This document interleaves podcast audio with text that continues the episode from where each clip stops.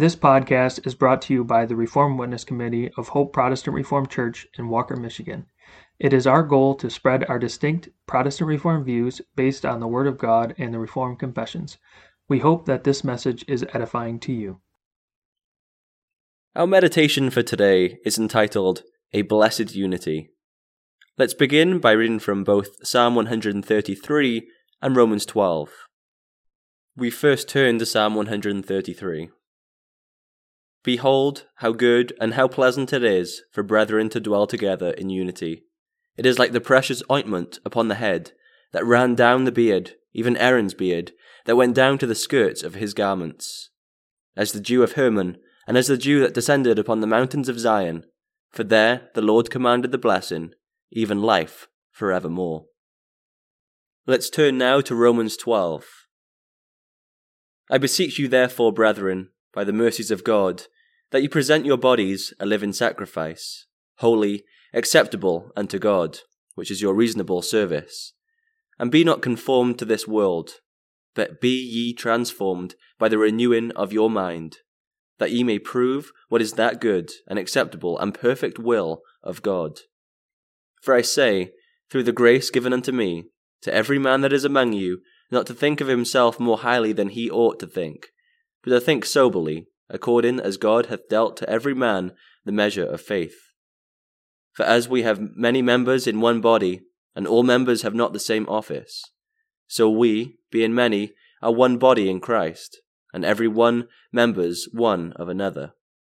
Having then gifts differing according to the grace that is given to us, whether prophecy, let us prophesy according to the proportion of faith, or ministry, let us wait on our ministering, or he that teacheth on teaching, or he that exhorteth on exhortation, he that giveth, let him do it with simplicity, he that ruleth with diligence, he that showeth mercy with cheerfulness. Let love be without dissimulation. Abhor that which is evil, cleave to that which is good. Be kindly affectioned one to another with brotherly love, in honour preferring one another.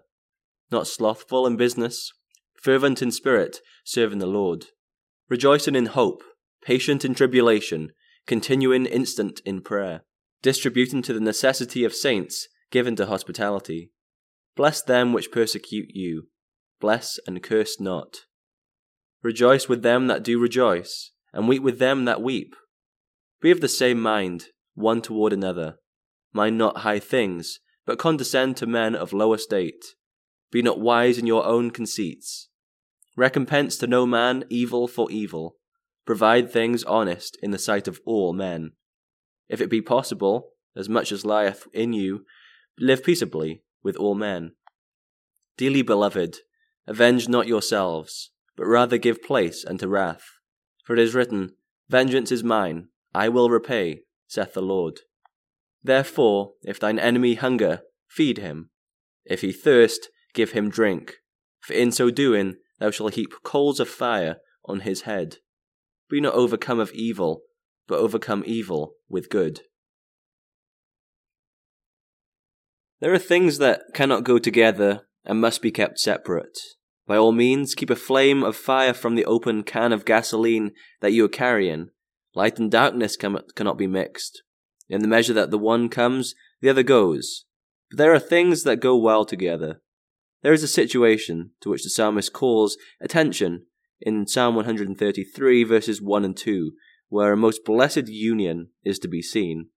There David writes, Behold, how good and pleasant it is for brethren to dwell together in unity. It is like the precious ointment upon the head, that ran down upon the beard, even Aaron's beard, that went down to the skirts of the garments. We are called to look closely at that blessed unity. The truth of these verses will be seen in the New Jerusalem, when the redeemed, out of every nation, tongue, and tribe, will be united as one holy nation. One glorious body of Christ, with one life, one love, and one work to which they are consecrated. But there is and must be a manifestation and exercise of this unity also in our lives today. We must live as well as sing David's words thus How good and pleasant is the sight when brethren make it their delight to dwell in sweet accord. Such love is like anointing oil that consecrates to holy toil the servants of the Lord. Indeed, what a sight that is, and that unity is possible only between brethren, that is, those born again of the same Father, whose Son is the head of the Church, with the same unction of his Spirit poured on them. They think alike, have the same love, and work together to glorify God.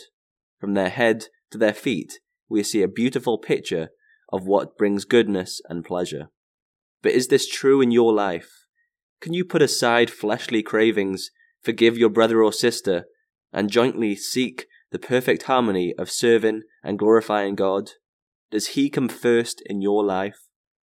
Look for that in your life and strive to walk with your brother in Christ so that you may see in your life what is good and truly pleasant. Let's have the psalm choir close for today by singing from Psalter number 370.